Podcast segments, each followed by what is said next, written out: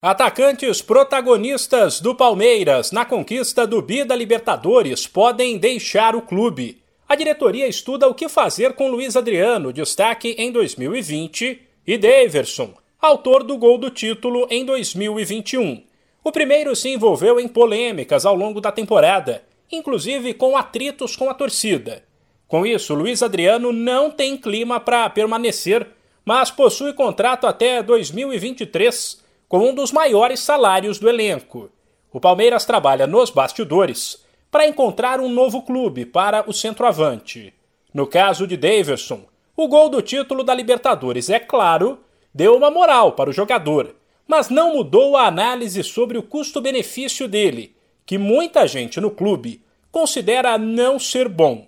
O contrato de Daverson termina no meio do ano que vem ainda não há conversas por uma eventual renovação. E nos próximos dias ele poderá assinar um pré-contrato com qualquer outra equipe. Para que o Palmeiras depois não perca o atacante de graça, ele pode ser negociado. Fato é que a situação de Daverson e Luiz Adriano, somada à ideia do Verdão de promover uma renovação no elenco e apostar em jovens que possam dar retorno no futuro, faz com que a contratação de mais um centroavante seja uma das prioridades do Palmeiras. Para o ataque, o clube já acertou a saída do veterano William Bigode e trouxe o garoto Rafael Navarro, destaque do Botafogo na Série B.